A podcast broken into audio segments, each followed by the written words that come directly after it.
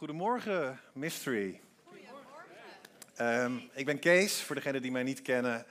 En ik heb best wel een tijd, kan ik toch wel zeggen, uitgezien naar vandaag. En ja, we hebben net wat gezongen. En uh, ja, so come hell or high water, you are still on the throne. You are faithful, you're able, you're in control. There's no question about it. You're king over all. I know who you are. En we, we zingen iets en ik hoop dat dit gebed, dat deze teksten iets uh, reflecteren van hoe je hart erbij zit vanochtend. En we gaan spreken in het thema vertical over wat het betekent om vertical te worshipen, vertical te aanbidden, om verticale aanbidding te hebben. En Jezus die heeft een gesprek met een vrouw, vorige week is Lars, heeft dat heel voorzichtig aangetikt. Maar hij heeft een gesprek met een, met een dame bij een waterput. En dan, uh, dan zegt hij het volgende als zij een gesprek hebben. En dan ontstaat een gesprek en, en zij heeft op een gegeven moment door van... Hey, hier zit meer dan gewoon een voorbijganger. Hier zit een heel bijzonder iemand. En dan begint ze te doen waarvan ik denk dat het af en toe gebeurt als je zegt van hey, ik ben gelovig tegen iemand aan tafel. Oh, dan beginnen ze in één keer te praten. Oh, sorry, dan moet ik dus op mijn woorden gaan letten. Of oh, dan. En dan beginnen ze een of andere vraag te stellen. Of krijg je in één keer hele geestelijke uh, gesprekken.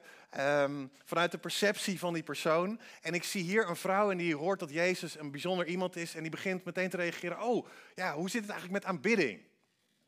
En um, Jezus reageert op een hele interessante manier. En dan zegt hij: Nu is de tijd begonnen dat echte aanbidders de Vader zullen aanbidden in geest en vol van waarheid.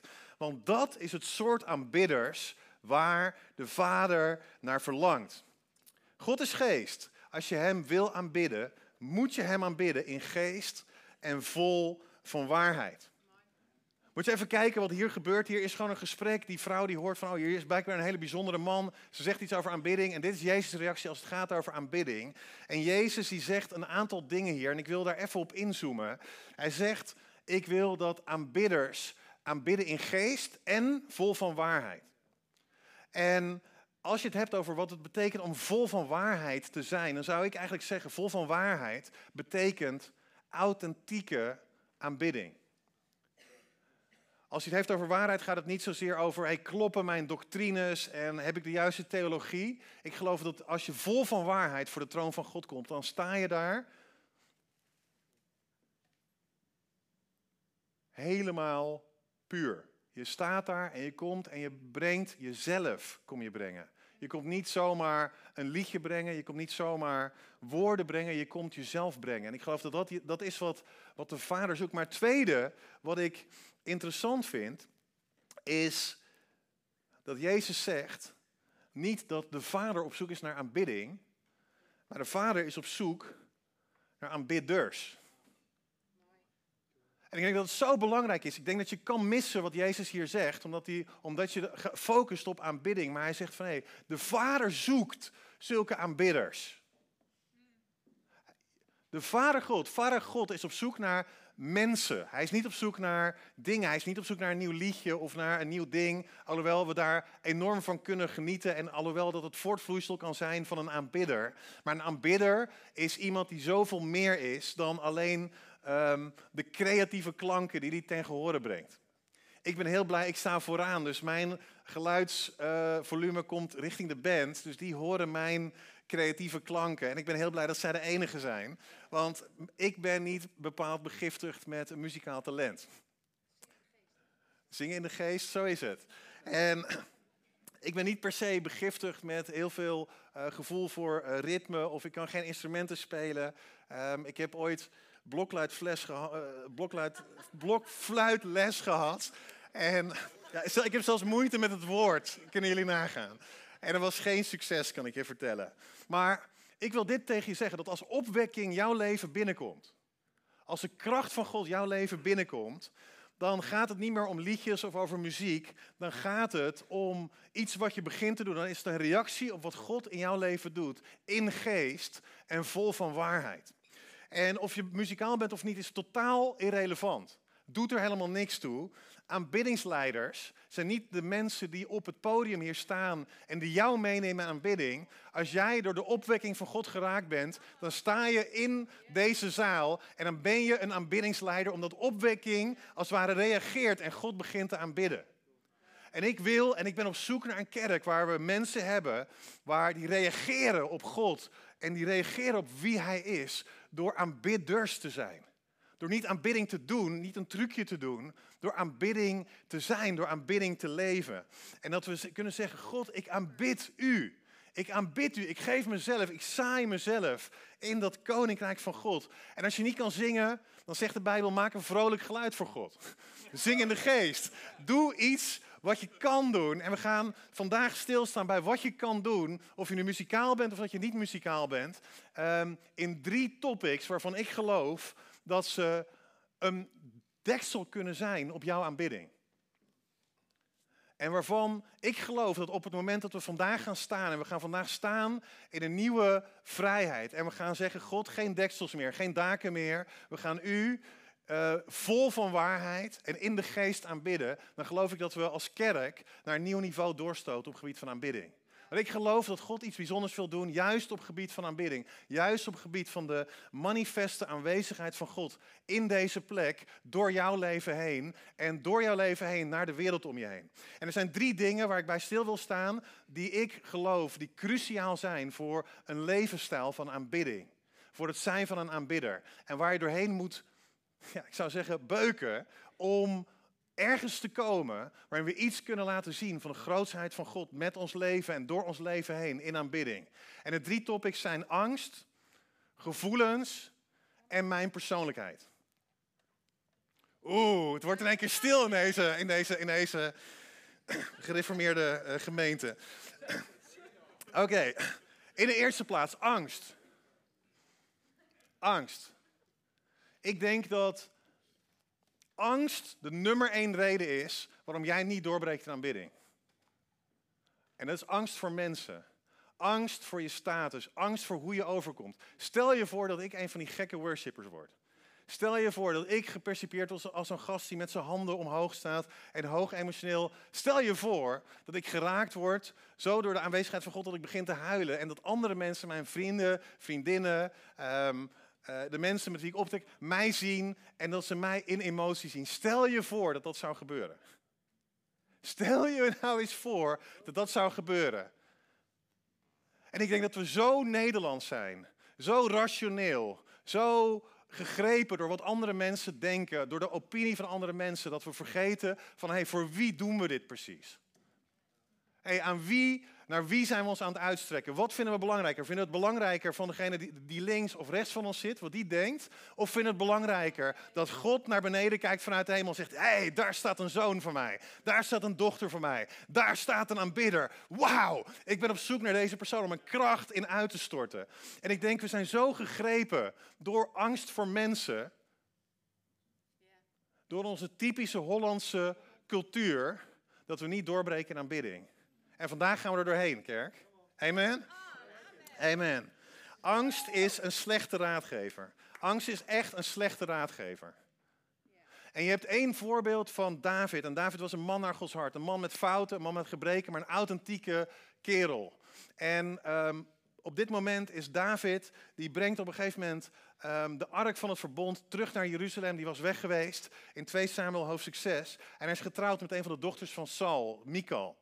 En Michal, die ziet hem. En, en, en David, die is zo blij dat die ark van God terugkomt naar Jeruzalem. Dat hij zijn shirt uitgooit en in zijn blote bassie, zoals mijn kompion zou zeggen, staat te dansen als een bezetene voor, de, voor die ark. En hij is helemaal, geeft alles. Alles wat hij heeft, geeft hij. En dan heb je de koning van Israël. De man waarvan wij denken, oh de staatsman, dat is een waardige man. Die laat geen emotie zien. Maar je ziet hier een man naar Gods hart. En die is dus de staatsman en de koning en de strijder. En die danst uit volle kracht voor die ark uit. En dan komt hij thuis. En dan heeft er iemand uit een raam zitten kijken. En die iemand is niet helemaal tevreden met de danspassen die David gezet heeft. Mikal die reageert als volgt op het moment dat David thuiskomt. Je hebt zitten kijken wat David heeft gedaan. En dan staat er, toen David terugkwam om zijn gezin te begroeten, liep Michal David tegemoet. Ze zei spottend, wat hebben de mensen nu een respect gekregen voor de koning van Israël.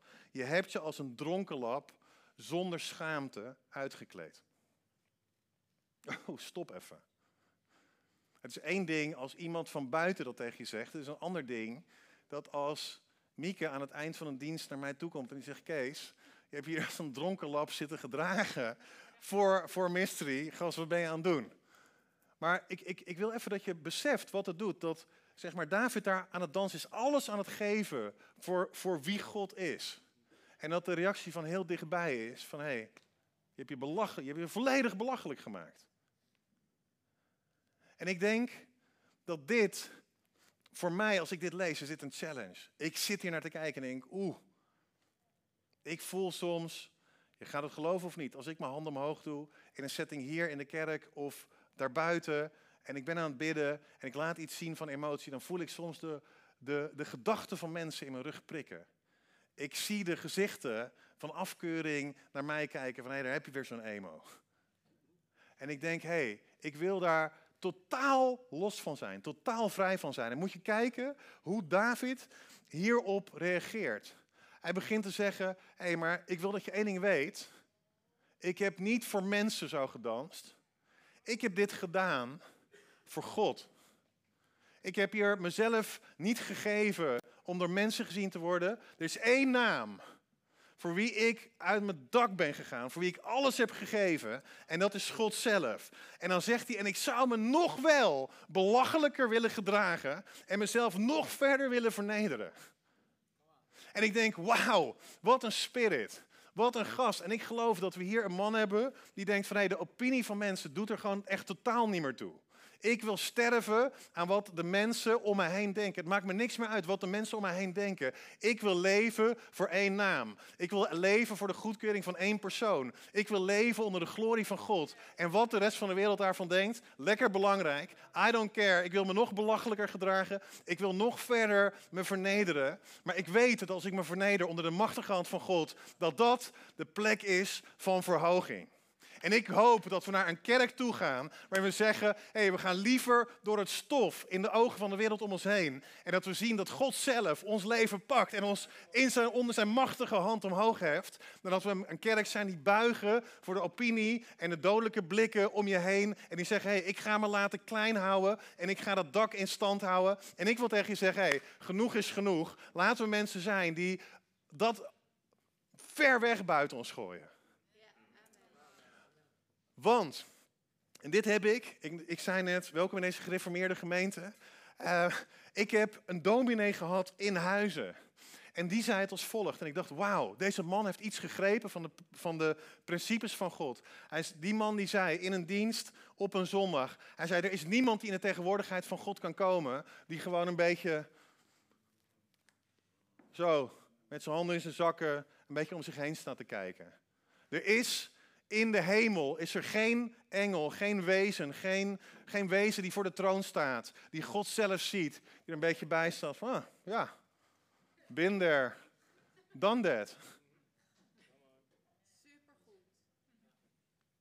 Jezaja die maakt het mee. Jezaja die heeft de woorden van God gedeeld, die heeft de woorden van God gesproken.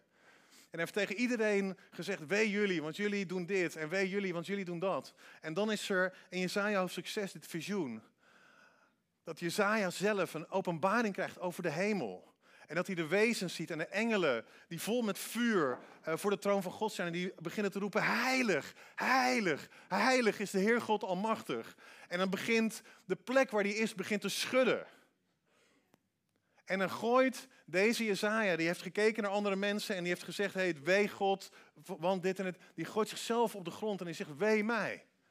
Want ik ben een man onrein van lippen en mijn ogen hebben de koning gezien.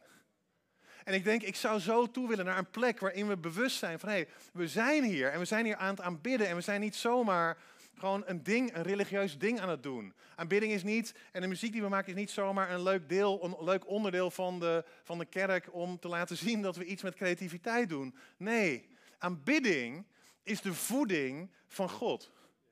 God voedt zich met jouw aanbidding. En er is zoveel wat wij aan God, er is zo weinig wat wij aan God kunnen geven, maar we kunnen op Hem reageren door te zeggen, God, hier ben ik. Hier ben ik in mijn alles. God, hier ben ik en ik geef mezelf aan U. En wat de rest van de wereld daar ook van weet, vindt, I don't care. I don't care.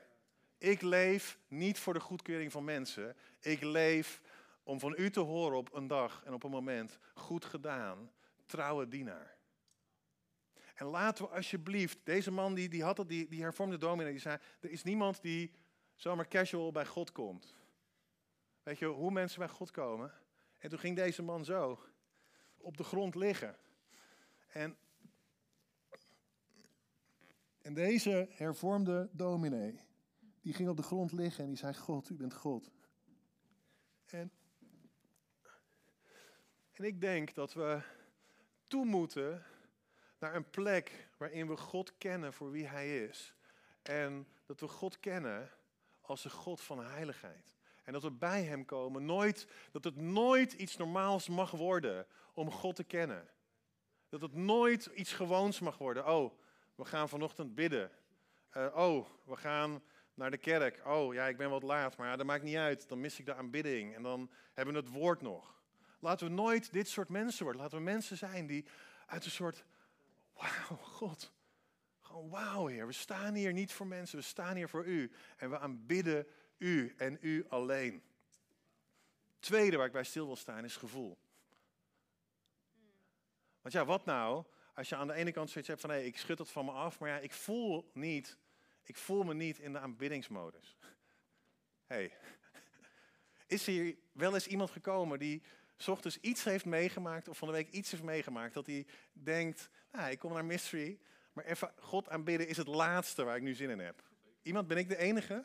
Ik heb dat, mensen. Ik heb dat. Ja, Mieke heeft dat niet. Uh, Niek heeft het soms. Um, Nee, maar ik, ik heb ook die momenten. En ik zou dit willen zeggen, aanbidding gaat niet om jou. Aanbidding gaat niet om jou en jouw gevoelens. Aanbidding gaat om God en zijn gevoelens. En God is meer dan onze gevoelens. En God is veel groter dan hoe wij ons op enig moment voelen. En, um, en dit is, um, dit is zegt, dit, als je daar iets over wil weten, lees dan de psalmen. Want de psalmen zijn heel veel um, bijna introspectief. Die kijken naar binnen. En dan zie je David die aan het zeggen is van, wat ben je onrustig in mij, mijn gevoelsleven. En dan zegt hij tegen zijn ziel, hij is aan het spreken tegen zichzelf, tegen zijn, zijn, zijn, zijn binnenste, tegen zijn emotie. En dan zegt hij, hoop op God, want hij is je redder. En een ander moment um, opent hij een van de psalmen, psalm 114. En dan zegt hij, of die opent ergens middenin, dan zegt hij, dit is de dag die de Heer gemaakt heeft. Laten wij ons verheugen en ons erin verblijden. Ik weet niet wat het is. Ik heb dit ooit een keer meegekregen uit een boodschap. Um, en iemand zei, dit is hoe ik elke dag opsta. En op de een of andere manier is deze tekst is de, e, is de eerste tekst die ik me ochtends bedenk als ik opsta.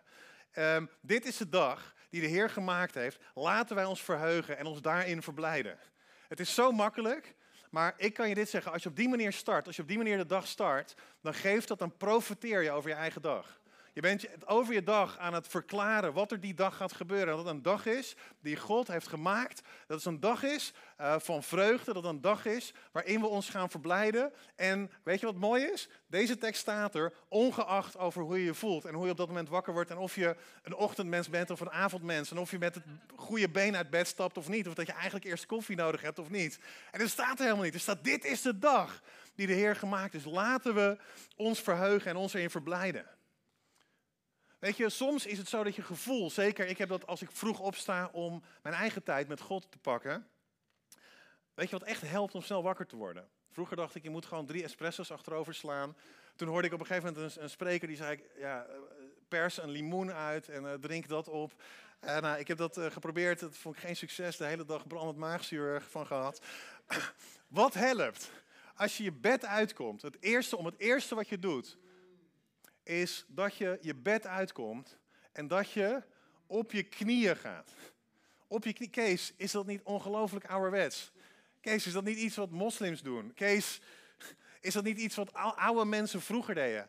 Nee, ik kan je zeggen, als je snel wakker wil zijn, ga, kom je bed uit en ga met je blote knieën op je al dan niet koude uh, slaapkamervloer zitten. En ik kan dit, dit zeggen, er is geen snellere manier om wakker te worden. Want je plaatst jezelf in een afhankelijke, oncomfortabele, ijskoude positie. En ehm, je begint op een andere manier te denken. Maar op het moment dat jij je bed uitgaat en het eerste wat je doet die dag, nadat je hebt gezegd, God, ik ga me verheugen in deze dag, ik ga me verblijden in deze dag. En je gaat op je knieën zitten, profiteer dan over de dag. Zeg, God, u heeft deze dag gemaakt. God, ik ben hier om uw wil te doen. God, ik ben hier om mezelf te geven. God, ik wil uw wonderen zien vandaag. God, dank u dat u meegaat. God, dank u wel dat ik hier niet zomaar ben, dat ik hier niet zomaar geplaatst ben. Dank u wel dat u opwekking in mij gegeven heeft. En dank u dat ik uw wonderen, uw werk ga zien op mijn werkvloer. Dat ik uw wonderen en uw werken ga zien in mijn gezin, in mijn kinderen, in de dingen die ik aanraak, in de, in de gesprekken waar ik ben. Bid ik in Jezus' naam dat u uh, zichtbaar wordt, tastbaar wordt, voelbaar wordt. En ik dank u ervoor. Amen. En die 40 seconden om je dag mee te starten gaan, die zijn richtinggevend voor alles wat je gaat doen. En ik wil een kerk hebben waarin we niet uh, van die mensen zijn die gebukt gaan onder het leven. Maar mensen zijn die gered zijn. Mensen die de redding van God hebben gezien. Mensen die vol zijn met visie, vol van de kracht van God. En die op die manier spreken over hun dag. En op het moment dat we dat beginnen te doen, dan ga je de dag tegemoet vanuit kracht. En, um, en, en, en denk je nou over van, hey, hoe ziet opwekking eruit op mijn werk? Hoe ziet de kracht van God eruit op de, in de context waar ik ga komen? En laten we mensen zijn die op die manier God aanbidden. Vol van waarheid, in de geest. Dat we geestelijk voorbereid zijn op datgene wat er gaat komen. Uh, dus zorg dat als je gevoelens niet meekomen en zeggen: Ik heb vandaag echt geen zin om te bidden. Ik heb vandaag echt geen zin om mijn Bijbel te lezen. Ik heb vandaag geen, überhaupt geen zin om op te staan. Hey, we've all been there. Maar maak God dan de prioriteit van je aanbidding. Switch perspectief. Draai even het perspectief om. Kijk niet langer vanuit jouw perspectief naar God, maar kijk vanuit Gods perspectief naar jou. En op het moment dat we Hem het object van onze aanbidding maken, de persoon naar wie we uitgaan, de persoon vanuit wie we kijken, dan gebeurt er iets in alles wat er die dag gaat gebeuren. Goed, de laatste is persoonlijkheid. Want misschien zeg je, Kees, makkelijk voor jou om te zeggen. Jij bent heel erg extravert. En dan zou ik willen zeggen, ga een keer met Mieke praten over hoe extravert ik echt ben. Uh, ik denk dat je, ik denk dat je, Mieke is echt extravert. Mieke stapt op alles af en iedereen, te allen tijden. En is elke dag in voor een social. Ik ben iemand die op momenten extravert kan lijken. En ik vind het heerlijk om terug te komen in mijn eigen wereld en even de boel de boel te laten en even alleen te zijn. Maar dit is wat er soms gebeurt, is dat we beginnen te kijken en dat we onze Bijbel beginnen te lezen door de ogen van onze eigen persoonlijkheid. En ik denk dat dat een gevaar is en ik denk ook dat het een probleem is. Jezus zegt op enig moment, die zegt van hé, hey, door menselijke tradities heb je het woord van God krachteloos gemaakt. En ik zou tegen de hele extraverte persoon willen zeggen, die altijd aan het, aan het roepen is en altijd heel luid is, hé, hey, wees stil, wat, wat Leonien zei, wees stil en weet dat ik God ben. En dan mogen extraverte mensen best wel eens horen om even ingetogen te zijn, even rustig even gewoon te weten van hé, hey, het gaat niet om mijn volume. Maar aan de andere kant zou ik tegen de introverte mensen willen zeggen, hey, make a joyful noise, brother. Amen. Tegen de, tegen de introverte mensen, hey, diezelfde Bijbel, die zegt niet, oh, als je introvert bent, dan kan je op deze manier aan God relateren. Als je extravert bent, ga je op deze manier aan God relateren.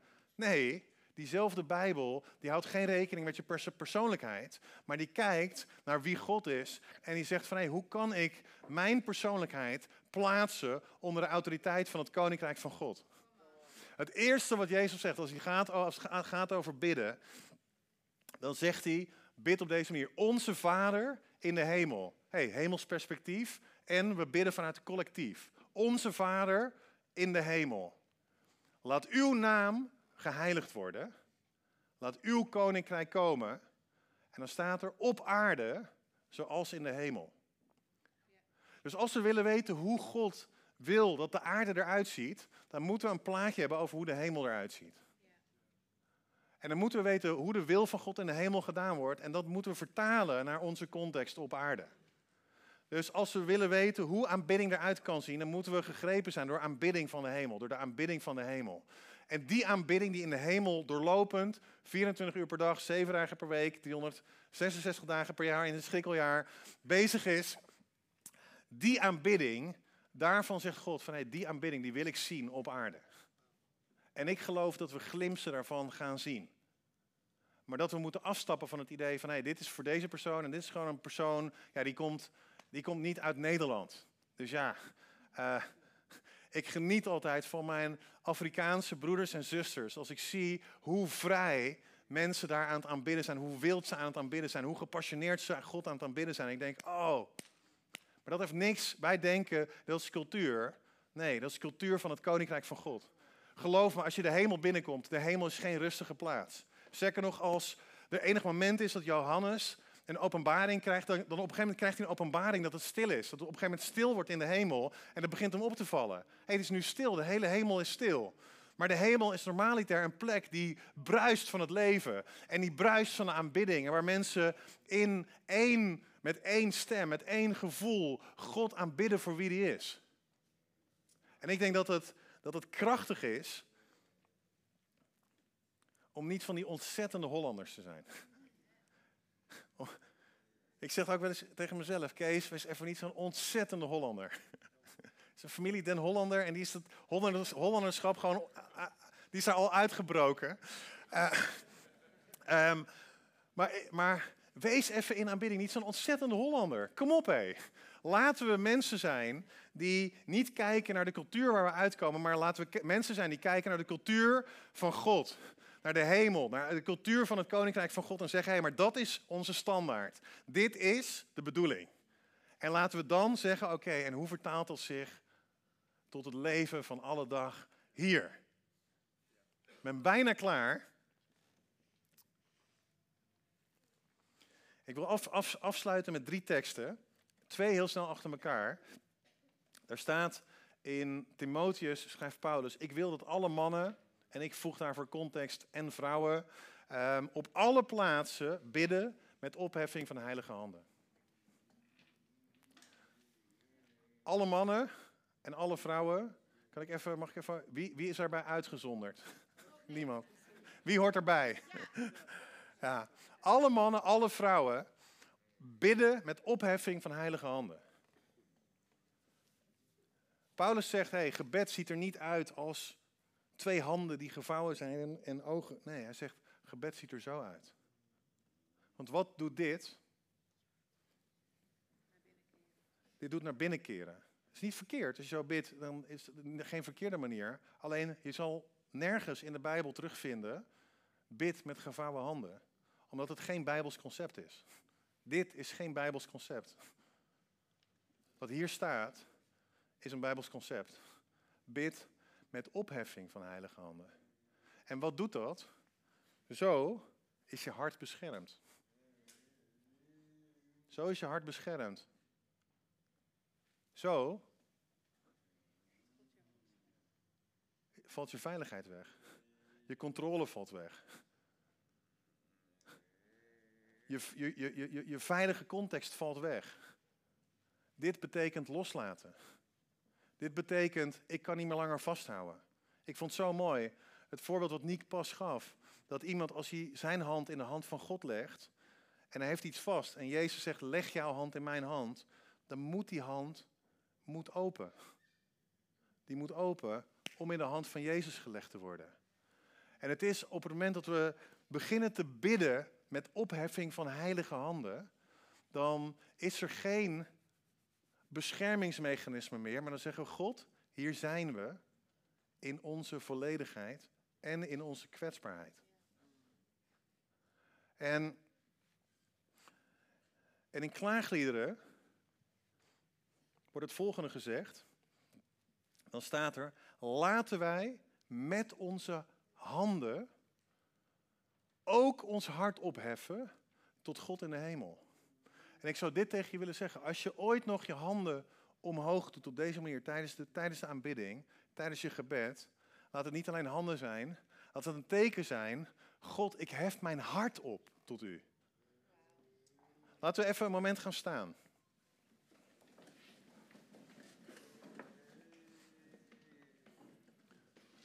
Laten we een moment pakken om dit in de praktijk te brengen. Laten we gewoon een moment pakken, sluit je ogen. En laten we, ik ga zo vragen of, of mensen hun handen omhoog gaan doen, maar laten we een moment pakken om je handen, laten, laten we ze eerst gewoon open houden. Open houden. En laten we zeggen, God, hier is ons hart. Hier is ons hart in zijn volledigheid. En terwijl je je hart opent, laten we nu met een open hart onze handen omhoog heffen. God, we aanbidden u. God, ons hart. Hier is ons hart, Heer. Hier is ons hart. Hier is ons hart. Hier, hier zijn we, Heer, in onze kwetsbaarheid. Heer, met onze gebreken, maar hier zijn we, Heer. Hier zijn we en we aanbidden u. Heer, we danken u, Heer, dat, Heer, dat toen de hemel besloot om een offer te brengen, Heer, dat ze niet het minste offer hebben gebracht, maar dat u het beste van uzelf gegeven heeft. Dat u uw zoon gezonden heeft. Heer, dat u uw zoon hier geleefd heeft, gestorven is en opgestaan. Heer, en dat hij ons recht, rechtvaardig heeft gemaakt. Heer, dat u ons volledig vergeven heeft. Dat u ons volledig, Heer, begiftigd heeft met de gaaf van de Heilige Geest. En dat u opwekking in ons leven uitstort. Heer, en hier zijn we. In Jezus' naam. Laten we onze handen weer naar beneden doen. Maar, maar voel je wat er gebeurt op het moment dat, dat je je handen opent? Op het moment dat je je handen opent, er is iets wat, wat vrijkomt. Er is iets wat vrijkomt in aanbidding op het, moment, op het moment dat je handen omhoog doet. En laten we mensen zijn die nooit vergeten. Laten we mensen zijn die altijd met ons hart, onze handen en met onze handen ons hart opheffen naar God. Want er is iets krachtigs wat er gebeurt. Ik wil afsluiten met deze tekst. Psalm 47, vers 2. Psalm 47, vers 2, die zegt, alle volken, klap in de handen, barst uit in luid gejuich. Oké, laten we, laten we, laten we, laten we, laten we dit doen. Laten we dit doen. Ezekiel die zegt, laat het profetisch woord onder geklap vermeerderen. Er is iets wat er gebeurt in de geest op het moment dat mensen in de handen beginnen te klappen. Wij denken als Hollanders, oh, dit is gewoon twee handen op elkaar. Op het moment dat we in onze handen beginnen te klappen, dan begint het woord van profetie begint krachtiger te klinken. Op het moment dat we in onze handen beginnen te klappen, doen we een geestelijke daad. En laten we gewoon een moment pakken en met elkaar gaan klappen.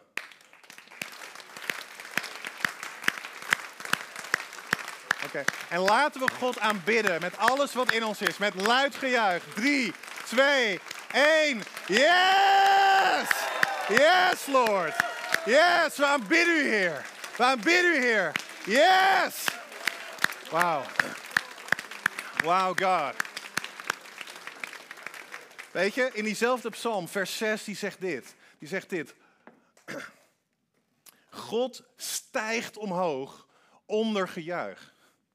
Er is iets als jij merkt van ik zit vast in mijn situatie. En het lukt me even niet om ergens onderuit te komen. En ik heb het nodig dat God opstijgt in mijn situatie. Dan is dit een sleutel. Dan is het niet zo dat we bidden, oh Heer, zou je dit alsjeblieft van me af willen, af willen halen? Dan zou ik dit tegen je willen zeggen. Laten we mensen zijn die zeggen, God, u gaat uitstijgen boven mijn situatie. U gaat uitstijgen, dingen doen boven bidden of beseffen. God, ik voel het misschien niet, maar Heer, ik ga u aanbidden. En we gaan zien dat God uitstijgt boven onze situatie, boven elke, elke tegenstand, onder luid gejuich. Laten we God aanbidden, laten we luid juichen. Yes, God. Yes. Yes. Yes, Lord. Ja, Heer. Dank u wel. Dank u wel. En ik geloof, ik geloof dat er iets gebeurt op het moment dat we mensen worden die zeggen van hé, hey, ik ga in, een, in het tegenovergestelde geest die ik nu zie manifesteren in de wereld om me heen. Ik ga in de totaal tegenovergestelde geest eh, bewegen. Vaak om dit te doen, om te zeggen ik ga klappen, ik ga juichen, is complete waanzin voor gewoon de natuurlijke mens. Maar in de geest, ik weet niet hoe je dat nu voelt, maar als je net hebt geschreeuwd, voel je dat de atmosfeer anders begint te worden. Voel je dat er iets begint te veranderen in de wereld van de geest. Voel je dat, dat God op begint te stijgen in jouw situatie terwijl je je stem begint te verheffen. Ik voel het. Ik voel het en ik weet het. En laten we mensen zijn die op zo'n manier aanbidden. Ik wil, laten we, we gaan zo het laatste nummer zingen. Laten we onze handen nog eenmaal opheffen. Ik wil een gebed over ons uitbidden. Vader God, dank u wel. Heer, dat u opstijgt in iedere situatie. Heer, dat u degene bent. Heer, naar wie ons hart uitgaat. Heer, dank u dat met deze handen, Heer, dat met deze handen, Heer, harten naar u opgeheven zijn. Heer, help ons om mensen te zijn van aanbidding. Heer, help ons om mensen te zijn die nooit ons laten tegenhouden door de angst voor mensen. Help ons om mensen te zijn die boven onze eigen gevoelens gaan staan. Heer, en die uw gevoelens omarmen. En help ons, Heer, om onze persoonlijkheid in lijn te brengen met wat uw woord zegt. Heer, dank u wel dat we de kracht gaan zien van wat u doet. Heer, dank u dat dit niet een, een gebed is om luidere aanbidding of om, om allerlei andere dingen. Dank u dat dit een gebed is, een hartekreet om uw opwekkingskracht te zien in en ieder van ons. Heer, dank u dat het Heer, een, een, een, een hartekreet is van u, Heer, eh, naar u toe. En dank u dat u mensen zoekt, dat u aanbidders zoekt. Heer, dank u dat u aanbidders vindt op deze plek. Heer, we aanbidden u, Heer, met ons leven. Hier is ons leven en we geven u alle eer, alle glorie en alle aanbidding in Jezus' naam. Amen.